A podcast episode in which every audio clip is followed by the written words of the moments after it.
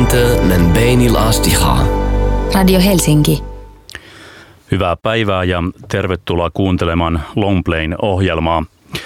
Longplay julkaisee pitkiä reportaaseja ja tutkivaa journalismia digitaalisesti. Käykää sivulla www.longplay.fi ja hankkikaa sieltä vaikka pääsiäislukemista. Tänään keskustellaan verkkovihasta, siitä millaisia vaikutuksia sillä on ja mitä sille voisi tehdä. Minä olen Antti Järvi ja täällä studiossa ovat vieraina Tampereen yliopiston tutkija Markus Kaakinen, Mas, Digimedia Mastreadin äh, toimittaja ja somejohtaja Linda Pelkonen. Hei. Ja, ja sitten toimittaja ja tietokirjailija Johanna Vehko, joka kuuluu myös Longplayn perustajiin. Moi. Mennään äh, pitämättä puheitta asiaan. Linda Pelkonen, sinä työskentelit aiemmin toimittajana Uusi Suomi-verkkolehdessä ja marraskuussa 2015 kirjoitit sinne lehteen jutun, joka liittyi erääseen raiskaustapaukseen. Jutussa kysyit poliisilta hyvin tavallisen kysymyksen siitä, että miksi rikoksesta epäiltyjen etninen tausta kerrottiin julkisuuteen. Kerrotko, mitä jutun julkaisemisen jälkeen tapahtui? No ihan ensimmäisenä mä näin sen, että sinne jutun perään ja, ja Facebookin jakoon alkoi tulla kommentteja niin kuin hyvin kriittiseen sävyyn. Ja mä kävin siellä vastailemassa ja kertomassa, miksi tätä on kysytty ja näin. Sitten mä huomasin, että, että niitä alkoi tulla mun omaan sähköpostiin. Sitten alkoi tulla tulla vähän tällaista entistä vihasempaa viestiä tekstariin mun puhelimeen. Tuli pari puhelua, tuli Twitteriin, tuli Facebookin inboxiin, tuli vierailta ihmisiltä. Lopulta niitä, niitä tuli niinku ihan hirveä määrä. Kaiken maailman eh, raiskausfantasioita ja huorittelua ja, ja nimittelyä, siis ihan mitä vaan voi kuvitella. Sellaista tytöttelyä, vähättelyä, tämän tyyppistä. Se oli tosi yllättävää, koska mun mielestä tämä oli ihan niin kuin tavallinen uutinen ja mä tein sen vähän nopeasti siinä muiden projektien ohessa. En olisi ikinä voinut kuvitella, että siitä olisi tullut tällainen valtava viharyöppy. Missä kohtaa sulla siinä raja ylittyi ja päätit tehdä sitten ähm, viha, ähm, rikosilmoituksen näistä viesteistä? Ehkä siinä vaiheessa, kun tämä yksi henkilö soitti mulle ja se puhelu oli todella häiritsevä. Hän, hän siis uhkaili mua raiskauksella ja fantasioi raiskaamisella. Jossain välissä tosin toteaa, että tämä ei ole uhkaus, mutta sitten sen jälkeen jatkaa tätä uhkailua. Mutta ehkä se oli sellainen, mikä mun mielestä ylitti rajan ja se, että hän vielä soitteli mulle useita kertoja sen jälkeen ja oikein niin kuin pommitti. Mulla oli pakko laittaa puhelin kokonaan pois päältä. Se, että aletaan uhkailemaan, käymään henkilöön, niin se on selkeästi sellainen rajanylitys, että toki saa kritisoida jutun aihetta tai sisältöä ja kysyä perusteluja, että miksi tällainen juttu on tehty. Mutta silloin kun lähdetään fantasioimaan sillä, että, että toimittaja raiskataan, niin mun mielestä se on niin kuin selkeä rajanylitys. Tuossa sun rikosilmoituksen jälkeen tapahtui monia mutkia, mutta nyt tänä, tämän vuoden helmikuussa Helsingin käräjäoikeus antoi sakkotuomion kunnian loukkauksesta – ja, ja ilmeisesti myöhemmin tänä keväänä käsitellään vielä yhtä, yhtä, yhtä keissiä. Miksi tuominen saaminen oli sinusta tärkeää? Tai se, että tuomio annettiin tästä asiasta? Tuomio annettiin siis tosiaan tästä yhdestä tekstarista, jossa oli kunnianloukkaus, tämmöinen mua nimitettiin törkeäksi ämmäksi tässä tekstarissa. Mä itse kuvittelin, että tämä tekstari olisi myös ylittänyt muilta osin uhkauksen, laittoman uhkauksen tunnusmerkit, mutta poliisin mukaan se ei sitä ylittynyt, mutta kuitenkin tämän tämän kunnianloukkauksen se ylitti. Ja mun mielestä on hienoa, että, että aikaisemmin on ollut selkeää, että kaikenlaiset huorittelut ja muut nimittelyt on kunnianloukkaus, mutta että myöskin tässä törkeä ämmä sanaparissa ylittyy kunnianloukkauksen piirteet. Mm. Johanna Vehko, Linda Pelkonen on yksi niistä henkilöistä, jotka esiintyvät sinun ja sarjakuvataiteilija Emmi Niemisen teoksessa Vihan ja Inhon internet. Ja suosittelen kaikkia hankkimaan sen käsinsä. Se on, se on hieno journalistinen sarjakuva-albumi tästä ilmiöstä. aineistoa kerätessä juttelit lukuisten vihaviestien, vihaviestien kohteiksi joutuneiden kanssa. Kertoisitko vähän siitä, että keitä nämä ihmiset olivat ja miten he kokivat viestit? He eivät varmaankaan ole kaikki toimittajia. Toimittajille tämä on jossain määrin tuttua. Eivät suinkaan, mutta he olivat kaikki naisia tai naisiksi oletettuja. Ja tota, tämä kirja on nimenomaan naisiin kohdistuvasta verkkovihasta, koska tämä ilmiö on, on tosi vahvasti sukupuolittunut ja me haluttiin tuoda se esiin ja käsitellä sitä nimenomaan tästä näkökulmasta. Tarkoitus ei ole mitenkään väittää, etteikö, etteikö miehet myöskin joutuisi verkkovihan kohteeksi, mutta me haluttiin tuoda tämä puoli ilmiöstä nimenomaan esille ja koska naisiin kohdistuva verkkoviha on ää, todella häiritsevää sen takia, että siinä nimenomaan tosi tyypillisesti uhkaillaan seksuaalisella väkivallalla ja muutenkin käydään niin kuin enemmän niin kuin ihmisen nimenomaan persoonaan, identiteettiin, ulkonäköön, tämmöisiin asioihin tai omaan perheeseen tämmöisiin kiinni, että uhkaillaan, uhkaillaan jopa lapsia ja, ja muuta tämän, tämän tyyppistä ja puututaan ulkonäköön, huoritellaan muuta tämmöistä, mitä, mitä miehet ei sitten koe ollenkaan käytännössä. Mutta nämä ihmiset tota, on niin kuin hyvin erilaisissa ammateissa. Että jotkut heistä on tosiaan, niin kuin Linda on toimittajia, jotkut on muuten niin kuin tällä julkisessa ammatissa tutkijoita, ää, poliitikkoja, muuta tämmöistä. Mutta sitten siellä on aivan tavallisia ihmisiä, jotka on vaan kirjoittaneet esimerkiksi blogitekstin tai osallistuneet verkkokeskusteluun Facebookissa tai Twitterissä ja siitä on tullut heille niin kuin massiivinen vihahyökkäys heidän niskaansa. Ja nämä esimerkit on aika, aika tyypillisesti sellaisia, että... Ähm, on vastaavia esimerkkejä siitä, että joku mies on kirjoittanut jonkun vastaavan tyyppisen tekstin, uutisen, blogitekstin, twiitin, ihan mitä tahansa, mutta hänelle ei ole tämmöistä vastaavaa hyökkäystä siitä koitunut. Ja kerrotko vielä, että millaisia seurauksia näille naisille tällä vihan kohteeksi joutumisella on ollut? No tämä on se kaikista vaikein keskustelun aihe oikeastaan. Et, et tota, silloin kun mä pyysin, pyysin näitä ihmisiä haastateltavaksi tähän kirjaan, niin he tosiaan esiintyy kaikki niin kuin omilla kasvoillaan ja omalla nimellään. Tässä sarjakuvassa heidät on piirretty itsensä näköiseksi. Ja tota, vaikka mä tarjosin heille anonymiteettiä, niin kukaan heistä ei sitä halunnut. Ää, eli he ovat hyvin rohkeita ihmisiä. mutta tota, se, mikä oli aina kaikista vaikein keskustelu kaikkien haastateltavien kanssa oli, oli juuri nämä seuraukset ää, omaan niin kuin psyykkeen, koska kukaanhan ei halua, halua tunnustaa, lähettää sitä viestiä näille, näille vihaajille, että, että he ovat niin kuin jossain määrin onnistuneet ja he ovat pystyneet vaikuttamaan tähän ihmiseen.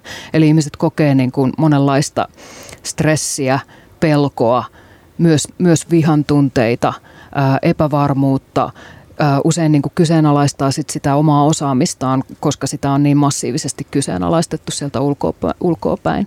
Mutta sitten tyypillisesti näillä mun haastateltavilla varsinkin heillä, jotka ovat julkisessa ammatissa, on sitten myöhemmin niin kuin noussut siitä semmoinen semmoinen jumalauta minua, että saat tyyppinen asenne, varmaan sullakin Linda.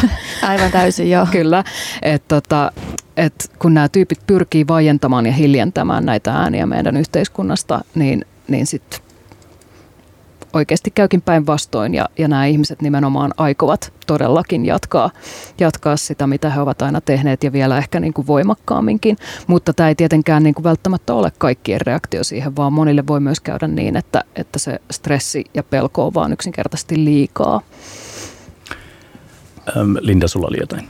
Niin, et siinä vaiheessa, kun huomaa, että se vaikuttaa itseen se uhkailu ja tämä vihapuhe, niin totta kai sitä myös tuntee sellaista syyllisyyttä, että tavallaan siitä, että mä en olekaan niin vahva, että mun vaan pitäisi kestää mm. tämä, että et sitten kun oma kroppa alkaa reagoimaan niin, että ei pysty vaikka nukkumaan tai mä sain itse pyörtymiskohtauksen siinä ja näin, niin, niin tavallaan se tuntee itsensä heikoksi tavallaan, että se toinen osapuoli on voittanut, niin sen takia se on varmaan niin vaikea puhua siitä.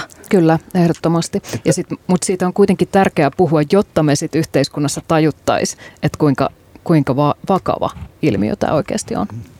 Joo, tuo sinänsä kokemuksena on tyypillinen niin kuin viha, vihan sisällön uhreilla tai kohteeksi joutuneilla, että toisaalta nämä, että se selvästi niin kuin vaikuttaa hyvinvointiin, hyvinvointiin, mutta toisaalta se myös yleensä vahvistaa niitä omia asenteita tyypillisesti, niin kuin kun tutkitaan isompakin määrää ihmisiä, niin että siinä mielessä hiljentäminen ei, ei onneksi tullut toimimaan. Loistavaa, että tästä on tutkimustietoa.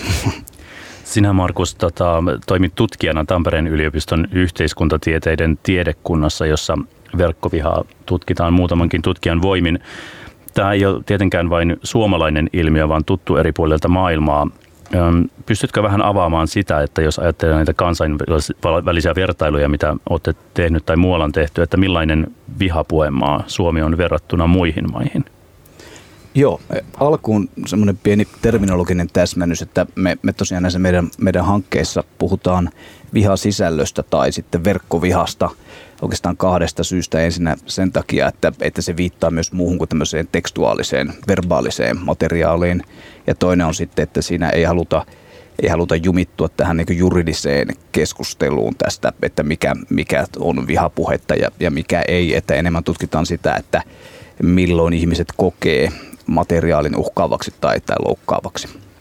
Ja tuota, mutta siis siinä mielessä Suomi on tämmöisenä vi- verkkovihamaana tyypillinen, että kuten kansainvälisestikin, niin se on semmoinen ikään kuin nokalleen käännetty pyramidi tai megafoni, jossa aika pieni tai hyvinkin pieni määrä sosiaalisen median käyttäjiä tuottaa materiaalia, jolle uhriutuu tai jonka kohteena on isompi osa ja sitten vielä isompi osa käyttäjistä niin kohtaa ja näkee sitä sosiaalisessa mediassa ilman ehkä, että on, on suoraan välttämättä uhrina. Mutta sitten Suomessa on kyllä valitettavia erityispiirteitä, että vaikka se on pieni, se vihaa tuottajien, tuottavien käyttäjien, tai me on nuoria ja nuoria aikuisia, se on pieni, mutta se on kuitenkin verrattain iso, että esimerkiksi lähempänä Yhdysvaltoja kuin muita eurooppalaisia maita. Meillä oli Iso-Britannia ja Saksa tässä kyseisessä vertailussa mukana. Ja tuota, myös, myös se nuorten osuus, jotka kohtaa verkkovihaa sosiaalisessa mediassa on isompi Suomessa kuin muissa Euroopan maissa ja hyvin lähellä Yhdysvaltoja. Ja siinä mielessähän se on yllättävää, että Suomihan lainsäädännöltään on lähempänä näitä muita eurooppalaisia maita kuin Yhdysvaltoja, mikä tunnetaan semmoisena hyvin vahvasti sananvapautta painottavana omassa, omassa lainsäädännössään. Ja Suomessa kuitenkin on se lainsäädäntö, mitä, millä, millä tämmöistä pyritään suitsimaan, mutta sitten kuitenkin sitä aika harvoin sovelletaan ja tuomiot on verrattain, verrattain matalia sitten kun, niitä, sitten kun ylipäätään niin lähdetään nostamaan syytteitä. Oletteko te päässyt analyysissä niin pitkälle, että näihin syihin, että onko se nimenomaan tämä asia, mikä sitä selittää vai mikä sitä su- Suomen suhteellista suurta suhteellisesti suurta joukkoa selittää. Niin se on, se on, meille, se on meille vähän mysteeri, että ehkä, ehkä tosiaan taustaoletuksesta olisi voinut olettaa, että, että, se on, että se on Suomessa vähäisempää kuin, kuin mitä se on. Osittain voi olla ehkä se, että suomalaiset käyttää ehkä enemmän kuin vaikka saksalaiset. Saksa on hyvin tämmöinen konservatiivinen maa siinä mielessä, että siellä tuottajia on vähän ja myös nuoret altistuu huomattavasti vähemmän. Ja varsinkin tämmöisiä verkkovihan uhriksi joutumiskokemus on harvinaisempaa kuin muualla. Johanna. Ähm, tuli tuosta mieleen, että hän olette tutkinut, muistaakseni oliko se 30 ikävuoteen asti. Joo. Mutta tota, kun mä tein, tein tota taustatyötä tota kirjaa varten, niin mä törmäsin tosi paljon tämmöisiin niin kuin keski-ikäisiin ja vanhempiin miehiin, jotka nimenomaan lähettelee näitä vihaviestejä. Ja, ja heillä on se, että kun usein puhutaan verkon anonymiteetistä, joka, joka mahdollistaa tällaisen, niin heillä on tämä, että, että he eivät ole niin sisällä internetkulttuurissa, että he ymmärtäisivät toimia anonyymisti ja tosi monet niin kuin lähettää ihan omalla nimellään ja naamallaan näitä viestejä. Lindallekin lähetettiin. Et, mm. tota, olisi tosi kiinnostavaa mm. saada tutkimustietoa vanhemmasta väestöstä. Mm. Onko sitä tutkittu? Onko sulla no sitä on, sitä on aika usein keskitytään tietenkin senkin takia, että tämä nuorempi, nuorempi käyttäjäkunta on sitä aktiivisinta, mm. aktiivisinta sosiaalisen median käyttäjäkuntaa. Sitä Yhdysvalloissa on tutkittu jonkun verran, että mä en ole siinäkin ihan varma, että mikä se, mikä se ikähaitari on. Että aika usein, niin kuin oikeastaan muussakin nettiaggressiossa, niin keskitytään aika usein nuoriin. Tässä kyllä, että varmasti tutkimuksen tarve myös, myös tota, näihin vanhempiin ikäryhmiin tietenkin on. Onko se nuori, siis selittääkö sitä, tuossa niin kuin aiemmin ehkä jäi mainitsematta tai puhumatta ehkä siitä, että puhuttiin ikään kuin julkisesti työtä tekevistä tutkijoista, toimittajista, ähm, ihmisistä, jotka esittää julkisesti mielipiteitään, mutta siitä on tietenkin varmaan olemassa tämä ilmiö, että, että nuoret toisiaan nokittelevat ähm, netissä ja, ja, ja verkkovihaa, joka liittyy koululaisiin ja, ja muuhun tähän. Selittääkö tämä rajaus, johtuuko se rajaus myös tällaisista tekijöistä? No joo, kyllä, kyllä se tietenkin tuota, se, se nuorten ja nuorten aikuisten joukko on tietenkin monessa, monessa mielessä niin eri, siinä on omia erityispiirteitään, mutta kyllä se lä- lähtökohtaisesti siinä on haluttu nimenomaan, kun on tutkittu tämmöistä vahvasti tietenkin verkkojen sosiaalisen median sijoittuvaa ilmiöitä, niin on haluttu löytää niitä aktiivisia käyttäjäryhmiä ja haluttu löytää niitä henkilöitä, jotka, jotka todennäköisimmin tähän ilmiöön niin törmäävät. Hyvä. Jatketaan keskustelua ihan hetken kuluttua. Silloin puhutaan siitä, että keitä nämä verkkovihan äm, esittäjät ovat ja, ja voivatko he huonosti ja mitä ratkaisuja voimme keksiä tähän ongelmaan. Palataan ihan hetken kuluttua. Olet ystävien seurassa. Radio Helsinki.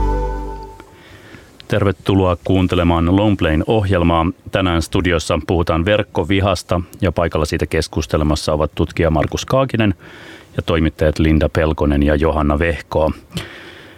Minä haluaisin kysyä oikeastaan teiltä kaikilta sellaista, että, että mitä sillä on väliä, jos jotkut ölisee verkossa? Helposti tulee tämäkin kysymys mieleen, että onko, onko näillä ihmisillä todellista valtaa ja toivoisin mahdollisimman konkreettisia vastauksia tähän. No, jos mä vaikka aloitan, niin tota, mun mielestä me ollaan Suomessa nyt semmoisessa tilanteessa, että meillä siis poliisi, oikeistolaitos, o, o, oikeuslaitos ja tota, lainsäätäjät eli poliitikot on antaneet tämän tilanteen mennä niin pitkälle, että tämä on normalisoitunut. Ja ää, meidän ehkä muuten pitäisi oikeasti puhua verkkoväkivallasta eikä vihapuheesta, koska puhe ajatellaan usein, että sillä ei ole niin mitään väliä. Mutta jos me ajatellaan konkretian kautta, niin esimerkiksi meillähän on ollut lukuisia polttopulloiskuja vastaanottokeskuksiin.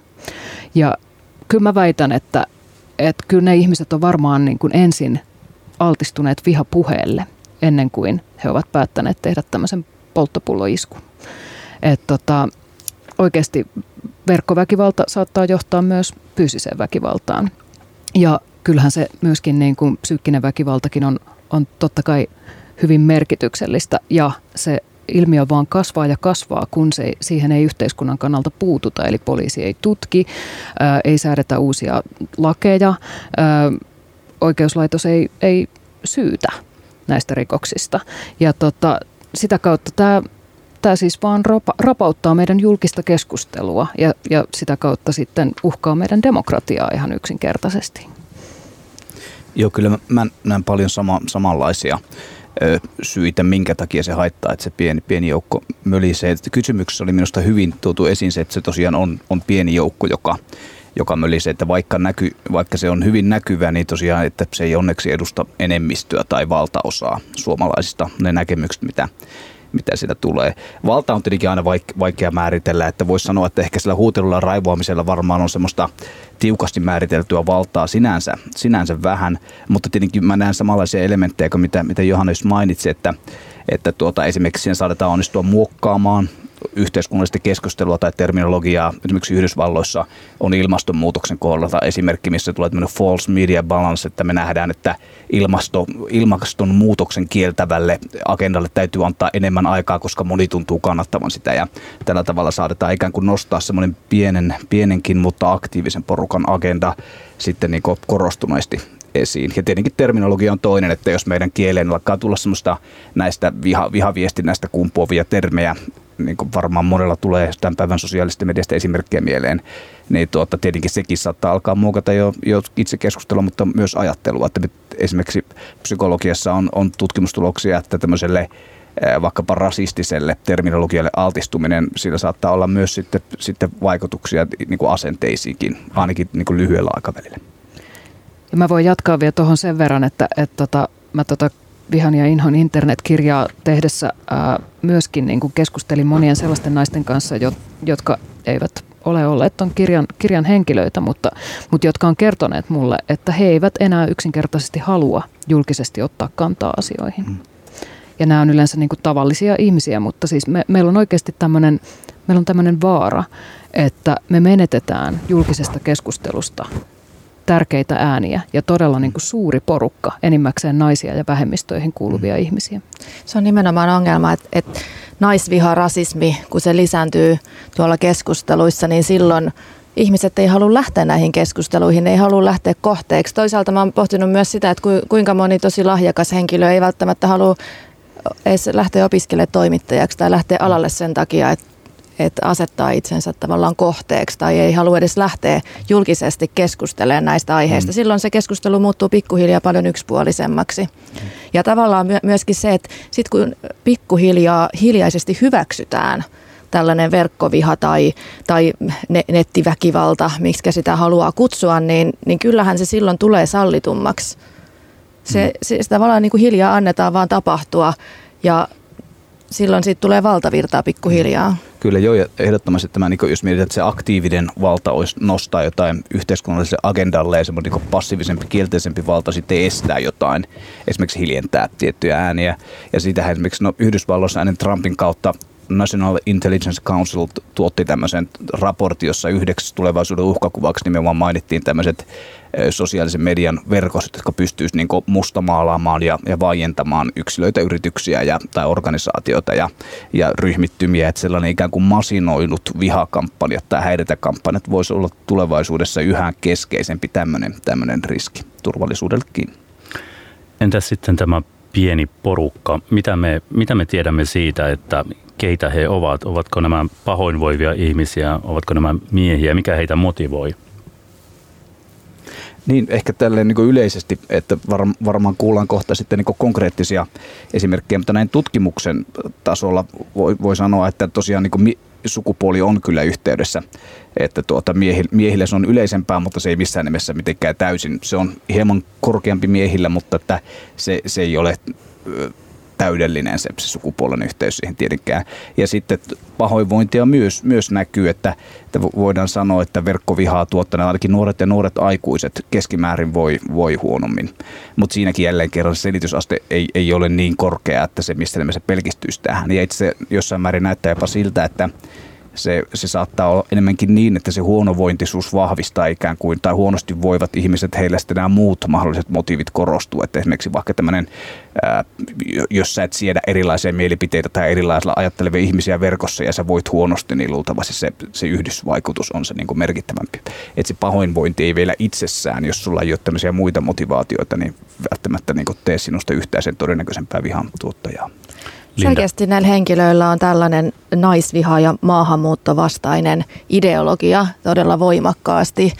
Ainakin mitä mä oon näitä seurannut ja silloin olin Uudessa Suomessa paljon seurasin näitä meidän blogeihin. Esimerkiksi puheenvuoron tuli paljon kommentteja ja kävin niitä läpi silloin, tai oikeastaan tässä viimeisen 11 vuoden aikana muutenkin käynyt paljon läpi näitä erilaisia verkkokeskusteluja, niin kyllä nämä usein tämä vihapuhe liittyy nimenomaan naisvihaan ja maahanmuuttovastaisuuteen. Ja nämä on ne teemat, mitä systemaattisesti, niin kuin ideologisesti tuodaan esille. Niin mun mielestä tämä vihan ja inhon internet, kun mä luin sen lopullisen sitten sen kirjan, niin osoittaa myös sen, että kun kohteena on lähestulkoon aina naiset tai naisoletetut ja nämä samat teemat sielläkin toistuu, että eihän se ole mitään sattumaa. Mm. Ja tosiaan siihen, sitä kirjaa varten mä haastattelin muutamia tällaisia vihaajia. Ja mä jaoin ne ää, tämän kirjan tarkoituksia varten sille raasti kahtia, että varmasti nyansseja on todellisuudessa enemmän, mutta, mutta kaksi tämmöistä vihaajaryhmää, joista ää, toiset on, on niin sanottuja trolleja, ää, yleensä niin kuin nuoria miehiä, jotka tota, ovat niin kuin tosi sisällä internetkulttuurissa ja he esiintyy anonyymeinä. Ylilauta on esimerkki tästä Suomessa. Ja tota, he saattavat niin kuin porukalla hyökätä jonkun kohteen kimppuun ihan vaan siksi, että se on heistä hauskaa tämmöistä niin kuin kiusantekoa. Ja tota, heillä joskus on jotain ideologiaa siinä taustalla, joskus taas ei, että sitä on niin kuin vaikea sanoa. Mä haastattelin kahta tämmöistä kolmekymppistä miestä, jotka olivat aikaisemmin toimineet tällä tavalla, mutta olivat lopettaneet ja halusivat kertoa siitä. Sitten mä haastattelin näitä vanhempia vihaajia, joita mä kutsun kutsun tota puolihumoristisesti Facebook-vihaajiksi, koska he taas sitten eivät ymmärrä peittää sitä henkilöllisyyttään ja he, he hyvin usein esiintyvät omalla nimellään ja naamallaan. Ja tota, vaikuttaa siltä, että he eivät ymmärrä, että saattavat syyllistyä rikokseen. Et hirveän usein niin siinä saattaa olla kyse semmoisesta, että just on näitä masinoituja vihakampanjoita, että jossain osoitetaan mm. se kohde, kuten Linda, että mm. nyt menkää tonne mm. ja, ja häiriköikää tätä ihmistä. Ja musta vaikuttaa siltä, että tosi monet näistä ihmisistä, jotka siihen osallistuu, heille ei käy mielessä silloin, että he saattaa syyllistyä rikokseen. Niin mun, mun tapauksessa MV-lehti teki musta jutun, laittoi mm. sen sinne etusivulleen isolla ja siellä kommenteissa sitten kehotettiin, jaettiin mun puhelinnumeroa ja kehotettiin lähettämään täyslaidallinen, niin varmaan siellä on joukossa ihmisiä, jotka sitten ja eivät olisi tehneet tätä ilman tätä kehotusta. Aivan, ja tämä on siis malliesimerkki maalittamisesta, mitä tapahtuu Suomessa niin kuin lähes päivittäin. ja mä, mäkin kyllä vahvasti yhdyn tähän typologian kyllä ja, ja tuota, ehkä oman väitöskirjatutkimuksen näkökulmasta jakaisin kolmeen tyyppiin tämmöisen verkkovihailusta. Ensimmäinen on nimenomaan tämmöinen ideologinen ja verkkovihan historiahan nimenomaan kumpua täältä, että me nähtiin 90-luvulla Yhdysvalloissa tämmöistä valkoista ylivaltaa ajavia avoimen rasistisia yhteisöjä ja järjestöjä, jotka sitten verkkoa tietenkin, tietenkin omiin tarkoituksiinsa heidän oli sitä hyvinkin kätevä käyttää. Mutta sitten, sitten on myös semmoista semmoista impulsiivisempaa, mihin ehkä sisältyy semmoinen, että, että semmoinen niin spontaanimpi raivo, mitä, mitä sosiaalisessa mediassa nähdään. Ja tuota, sitten ehkä semmoista, semmoista moralisointi, paheksumis, niin paniikittaa kampanjat myös, myös liittyy siihen. Ja itse aika usein silloin, kun tämmöistä moraalista raivoa isompi määrä Facebook-käyttäjiä alkaa tuntea, niin se itse se omien kasvojen näyttäminen lisää sitä todennäköisyyttä, että sä pääset mukaan siihen nimenomaan omilla kasvoilla silloin, kun sulla on joku semmoinen niin kuin, tai yhteisöllinen niin kuin moraaliraivo, pur, purkaus. Ja sitten, sitten kolmas, kolmas olisi sitten tämmöiset niin ryhmäilmiöt verkossa, missä nämä, siis monta kertaa nämä voi yhdistyä kaikki eri tyypitkin samaan, samaan niin konkreettisen tapaukseen, mutta ryhmäilmiöt sitten taas on enemmän sitä, että kun me nähdään verkossa tämmöisiä, tämmöisiä kupliksikin, niitä joskus puhutaan, mutta hyvin semmoisia samanmielisiä viestintäverkostoja, jotka kuitenkin myös törmää, törmää sitten esimerkiksi Facebookissa tyypillisesti väittelyt ja riitelyt ja vihakin keskittyy tämmöisiä niin julkisia asioita koskevien keskustelujen ympärille. Ja kun niistä tulee sitten näitä verkostoja, jotka keskenään on hyvin samanmielisiä ja sitten taas ja sitten näiden verkostojen välillä taas on vahvasti polarisoitunutta erimielisyyttä ja vihaa, niin, niin se on yksi semmoinen. Ja se nähdään tuloksessakin, että todennäköisempiä uhreja ja tuottajia on henkilöt, joilla on vahvempi suhde erilaisiin verkkoyhteisöihin tai jotka identifioituu vahvasti näiden yhteisöjen kanssa. Linna. Niin ehkä sen verran halusin vielä mainita, että tässä mun keississä, kun MV-lehti teki tämän jutun, niin sehän oli täysin virheellinen juttu, missä ja. oli mm. väittämiä, mitkä ei tietenkään pitänyt paikkaansa. Että kirjoitetaan mahdollisimman negatiiviseen sävyyn tällaiseen propagandatyyliin näitä juttuja, niin onhan sekin, se on ihan selkeää maalittamista. Silloin mm-hmm. nostetaan joku ihminen tikun nokkaan omalla naamallaan ja esitetään mitä vaan väitteitä hänestä ja sitten mm se ja koko itse porukka. ei sitten uskalleta esiintyä omalla nimellä, kuten MV-lehdessä, niin he eivät koskaan kirjoita omalla nimellään näitä juttuja. Mm. Aika pelkurimaista, mutta täytyy vielä sanoa tästä maalittamisesta se, että, että siihen hän todellakin joutuu kohteeksi nykyään siis myös aivan niin sanottuja taviksia, että ei pelkästään julkisissa ammateissa toimivia ihmisiä, mm. vaan, vaan tota siellä, on, siellä siis äärimmäisen voimakasta naisvihaa ja rasismia. Että esimerkiksi siellä saattaa olla valokuvia mielenosoituksiin osallistuneista naisista, jotka ei ole millään tavalla julkisuuden henkilöitä, ja sitten käsketään lukijoita tunnistamaan, että kuka tämä on tämä ihminen, en sano miksi, miksi heitä yleensä kutsutaan siellä, hmm. ja, ja tota, että pyritään niin kuin sitten lähettämään vihaviestejä tällaisille aivan niin kuin normaaleille tavallisille ihmisille, jotka ovat vaan osallistuneet vaikka rasismivastaiseen mielenosoitukseen. Sinä, Markus, olet tutkinut muun muassa sitä, miten vuonna 2015 tapahtuneet Pariisin terrori-iskut vaikuttivat tähän ilmiön. Onko se missä määrin todistettu, että verkkovihaa synnyttävät tämmöiset dramaattiset tapahtumat maailmalla ja Suomessa? No, tuota, kyllä, kyllä siitä alkaa olla jonkun verran tutkimusta, että, että, että sitä verkkovihassa sinne selvästi kumuloituu tämmöiset yhteiskunnalliset tämmöiset niin traagiset tapahtumat. Sel, selvästi näkyy, näkyy verkosta. On tutkittu tällä tavalla niin kuin alusta spesifimmin vaikka Twitterissä, mutta sitten esimerkiksi meidän tutkimus koski sitä, että miten nuoret ja nuoret aikuiset, miten heidän kokemus muuttuu ajan myötä. Ja huomattiin kyllä, että vuosi 2000 15 oli selvä vedenjakaja ja poliisin, poliisin tilasothan on tukeneet sitä sitten myöhemmin myös. Että se, se kyllä selvästi radikalisoi sitä verkkovihaa sinne suuntaan, että yhä enemmän sitten etnisyys, uskonto, poliittiset mielipiteet ja, ja tuota, tuota, sitten tietenkin tämmöinen terroristinen viha niin myös, myös lisääntyi sinne samana aikana. Että semmoinen niin politisoituva viha, että esimerkiksi sukupuolihan on ollut sillä tavalla yleinen jo, jo ennen tätä. Ja monta kertaa tuntuu, että, suku, että niin naiseuteen, naiseus on semmoinen niin intersektionaalinen kategoria, että esimerkiksi vaikka ne poliittiset mielipiteet ja sukupuoli yhdistyy usein vähän niin kuin näissä meidänkin kertomuksissa, että, että, se, että se, se naiseus liittyy sitten näihin muihin kategorioihin myös. Ja sitten nähdään esimerkiksi, että naisiin nimenomaan kohdistuu useammin tämmöistä niin kuin henkilökohtaisiin ominaisuuksiin niin kuin liittyvää vaikka ulkonäköön. Ja naiset myös kokee silloin, kun he näkee verkkovihaa, niin sen yleensä häiritsevämmäksi kuin, kuin miehet, mikä ei tietenkään ole yllättävää näiden meidän tänäänkin kuulemien esimerkkien kannalta. Mutta se 2015 tosiaan se, sen kaikista selkeitä, selkeimmin nosti esille nimenomaan tämmöisiä maahanmuuttoon, uskontoon ja sitten tämmöisen poliittisen kahtiajakoon liittyviä, liittyviä niin vihateemoja. Ja, tuota, ja, ja semmoinen niin radikalisoituminen siellä, siellä paistaa selvästi taustalla. Entä onko tämä vielä niin tuore ilmiö, pystymmekö me sanomaan jotain siitä, että onko, onko, onko verkkoviha tai verkkoväkivalta niin kuin muuttunut vuosien varrella jollain tavalla, tai onko joku tietty tyyppi tulleet yleisemmiksi kuin toiset, tai onko, onko tämän tyyppistä tietoa olemassa? Niin, mit, mites, onko teillä tullut, teillä tullut konkreettisesti. Tota, no ehkä, ehkä siis se, se että, että koko ajan niin tämä nimenomaan normal, normalisoituminenhan siinä, siinä varmasti niin näkyy, näkyy pitkällä aikavälillä. Ja sitten nimenomaan sitten yleensä puhutaan niin sosiaalitieteestä ja yhteiskuntatieteessä puhutaan semmoisesta ikään kuin ää, voimaannuttavasta tekijästä, että jos sä koit, että sulla on mielipiteitä, mitä sä yleensä työpaikan kahvipöydässä et vaikka kehtaa kertoa tai viitsi kertoa, niin tota, mutta sitten kun niitä mielipiteitä alkaa tulla sinne mediaan, niin sun on yhä helpompi yhtyä, että se tulee semmoinen niin itse itseään vahvistava tuota, ilmiö myös, semmoinen ikään kuin lumipallo.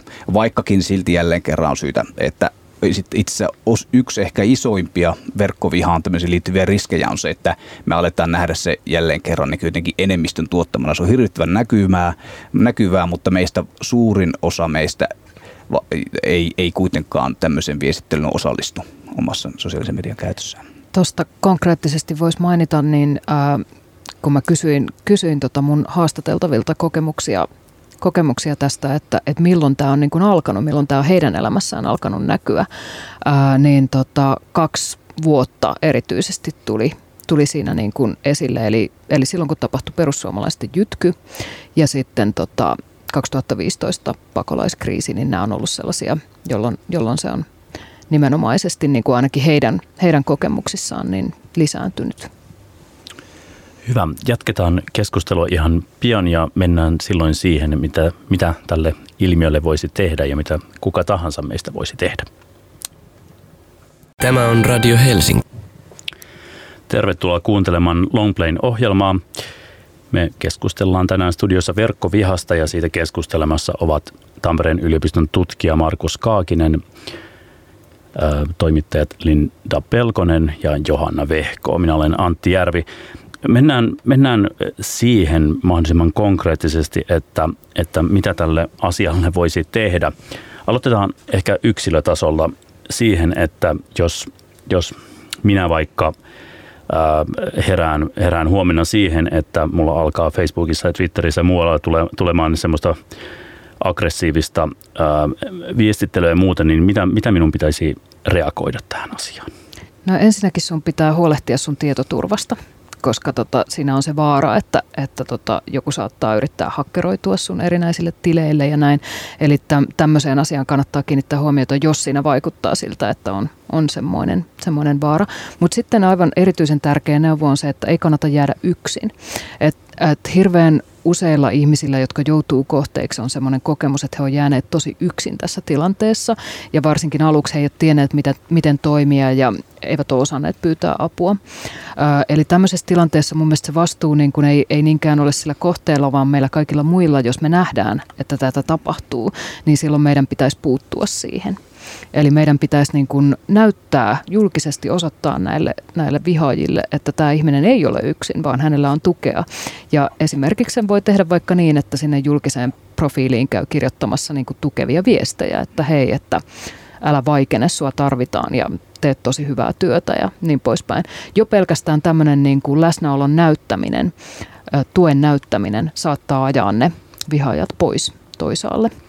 Miten Linda No mä koin, että mulla oli esimerkiksi työyhteisöstä tosi paljon apua tässä, että siinä vaiheessa, kun mä pohdin, että pitäisikö mennä poliisille esimerkiksi, niin mä keskustelin toimituksessa muiden kanssa ja he oli koko ajan mun tukena, vei mut poliisiasemalle ja vei autolla kotiovelle ja, ja päätoimittaja kirjoitti myöhemmin ihan julkisesti, että hän on mun tukena ja tämä on toimituksen yhteinen linja.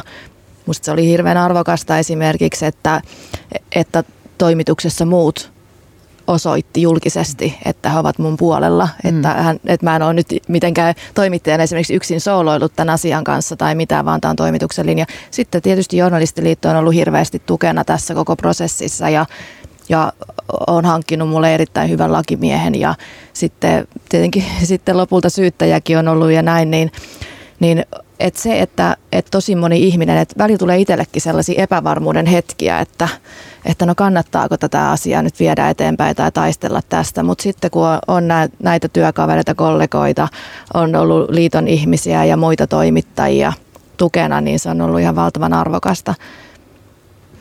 Joo, ja tota, kaikki, kaikillahan ei tätä työyhteisön tukea ole, että monet niin kuin toimittajat ja tutkijat, tutkijatkin on nykyään freelancereita, vapaita, vapaita työntekijöitä, niin tota, heillä ei välttämättä ole tällaista. Ja silloin niin kuin mun mielestä on erityisen tärkeää, että sit kuka vaan muu, muu, joka pystyy tukemaan, niin kannattaa, kannattaa auttaa ihmisiä. Että se, on, se on äärimmäisen tärkeää se henkinen ja myös konkreettinen tuki. Esimerkiksi niin, että jos, jos sitä viestintää vyöryy sinne omiin inboxeihin, niin esimerkiksi voi pyytää jotakuta luotettua ihmistä ö, ottamaan ne haltuun vähäksi aikaa. Että ei itse tarvi niin kuin vastaanottaa mm. sitä kaikkea henkilöön käyvää vihaa, vaan joku toinen voi niin kuin ikään kuin moderoida sen sun puolesta. Ja tämmöinen voisi olla erittäin hyvä konkreettinen apu siinä tilanteessa. Sitä mä en koskaan halua sanoa niin kuin kohteelle, että, että joo, pysy pois sieltä internetistä, koska eihän kukaan meistä voi pysyä pois internetistä. Se on meille kaikille avoin julkinen tila ja sen pitää sellaisena säilyä. Eikä meitä saa ajaa pois sieltä. Ei meitä ei nimenomaan saa ajaa pois sieltä, mutta siinä niin kuin pahimmassa hyökkäystilanteessa voi tosi paljon olla apua siitä, että joku toinen hoitaa sitä jonkin aikaa ja itse ei, ei tarvi niin kuin altistua sille kaikista pahimmalle. Se ei tunnu läheskään niin pahalta lukea toiselle tarkoitettuja mm. jotain kuona viestejä Kyllä. silloin, kun ne on itseen kohdistuvia. Mm. Joo, ehdottomasti siis kuulostaa eri, erittäin hyvältä ohjeelta kyllä ja ehdottomasti tämmöinen esimerkiksi verkkorikollisuuden kohteeksi, kohteeksi joutuneiden henkilöiden kohdalla nähdään, että se vaikutus hyvinvointiin on jopa olematonta, ainakin hyvin paljon pienempi silloin, jos ihminen kokee saamassa sosiaalista tukea näissä tilanteissa. Eli kyllä meidän kannattaa, kannattaa sitä antaa.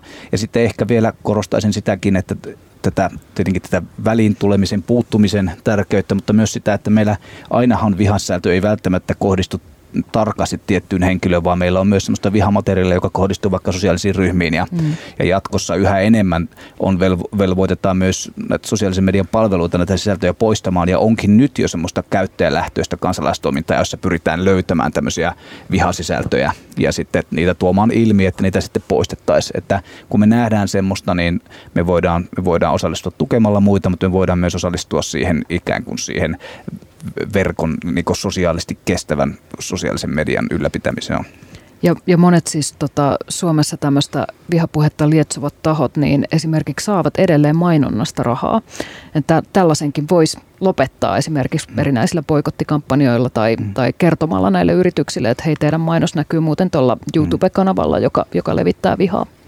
Ja yritysten pitäisi itse olla hyvin valveutuneita siitä, että mihin heidän mainoksensa menee. Nythän jonkun verran on alettukin katkoa näitä, näitä tämän taloudellisen niin kuin, tuoton ja sitten näiden viha- tai häirintäkampanjoiden välistä yhteyttä, että, että yhä selvemmin myös sitten YouTube ja Facebook ja isot toimijat alkaa itsekin tiedostaa, että mistä sitä tuloa on sopiva muodostaa ja, ja mistä ei. Mutta tämä on tyypillisesti, me, vaikka Pizzagate-videoissa oli hyvin paljon videoita Yhdysvalloista mm. mainoksia päällä, että ja se on yrityksellekin aika monen riski, jos ne näkyy jossain tämmöisen ihan hirveän törkyvihapuheen keskellä he, heidän yrityksen logo, vaikka en mä ainakaan haluaisi, että mun perustaman yrityksen logo, joku mm. Must Read siellä niin kuin keskellä jotain mm. ihan hirveätä törkyä. Mm.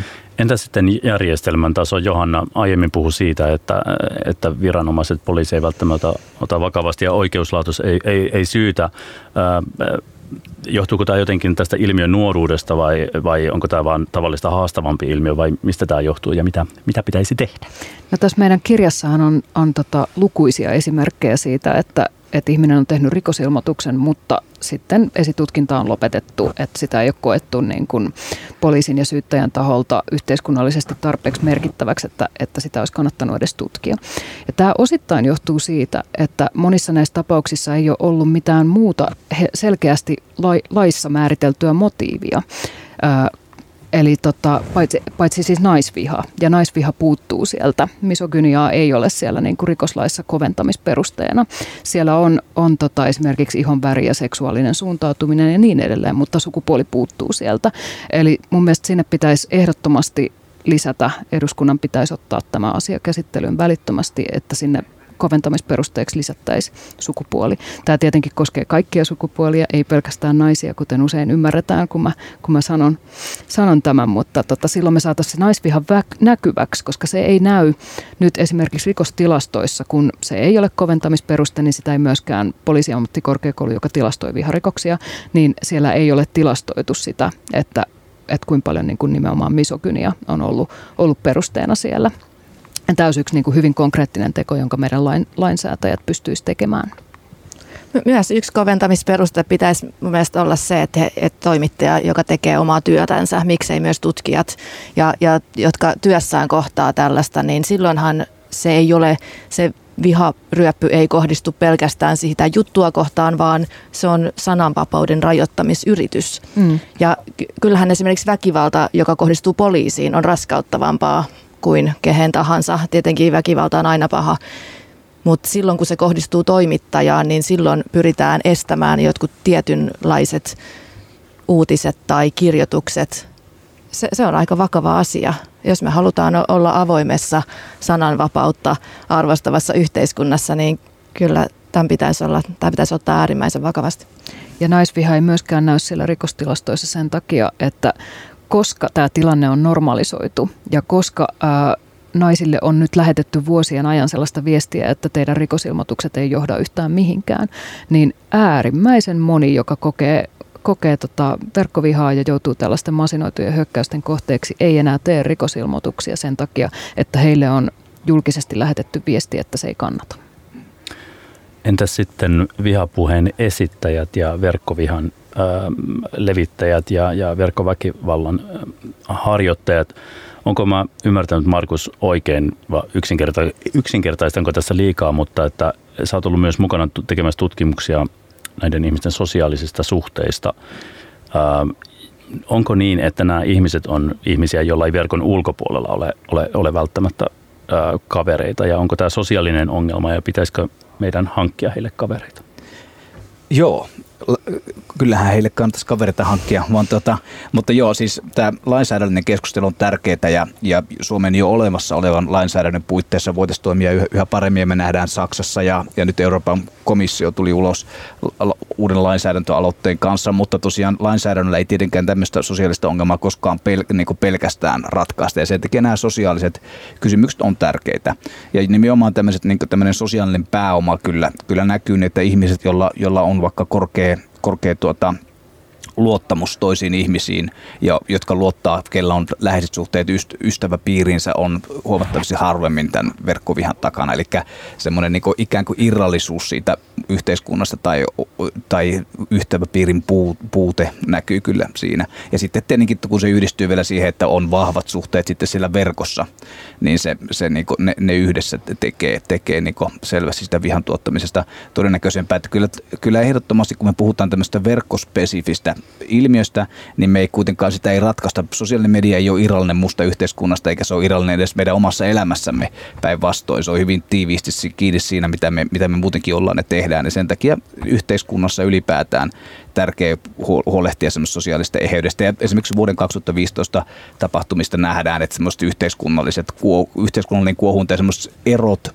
ja jaottelut, mitä meitä kärjistyy yhteiskunnassa muutenkin, niin ne näkyy siellä, siellä verkossa ja, ja päinvastoin.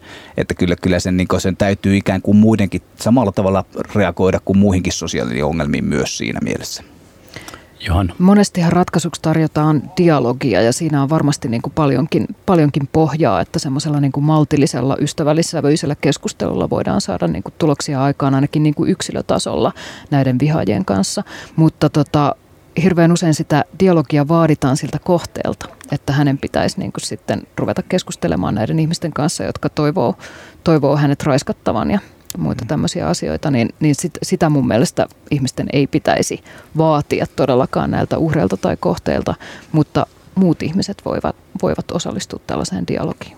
Joo, ja hy- hyvä pointti. Ja, ja sitten ehkä siinä taas niin kuin laajemminkin vähän askel taaksepäin on sitten vielä se, että miten me saataisiin dialogisempia meidän sosiaalisen median palvelusta ja, ja alustoista.